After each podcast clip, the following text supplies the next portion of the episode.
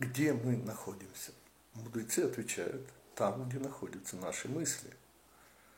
Проиллюстрируем это.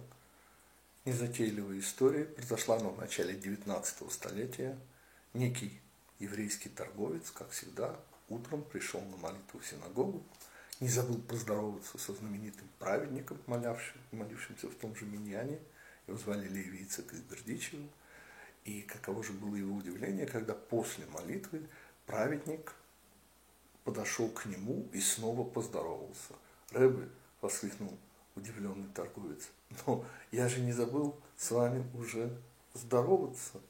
Да, ответил ему праведник, но с тех пор во время молитвы вы успели побывать в совершенно далеких странах, занимались торговлей и потому и снова здравствуйте.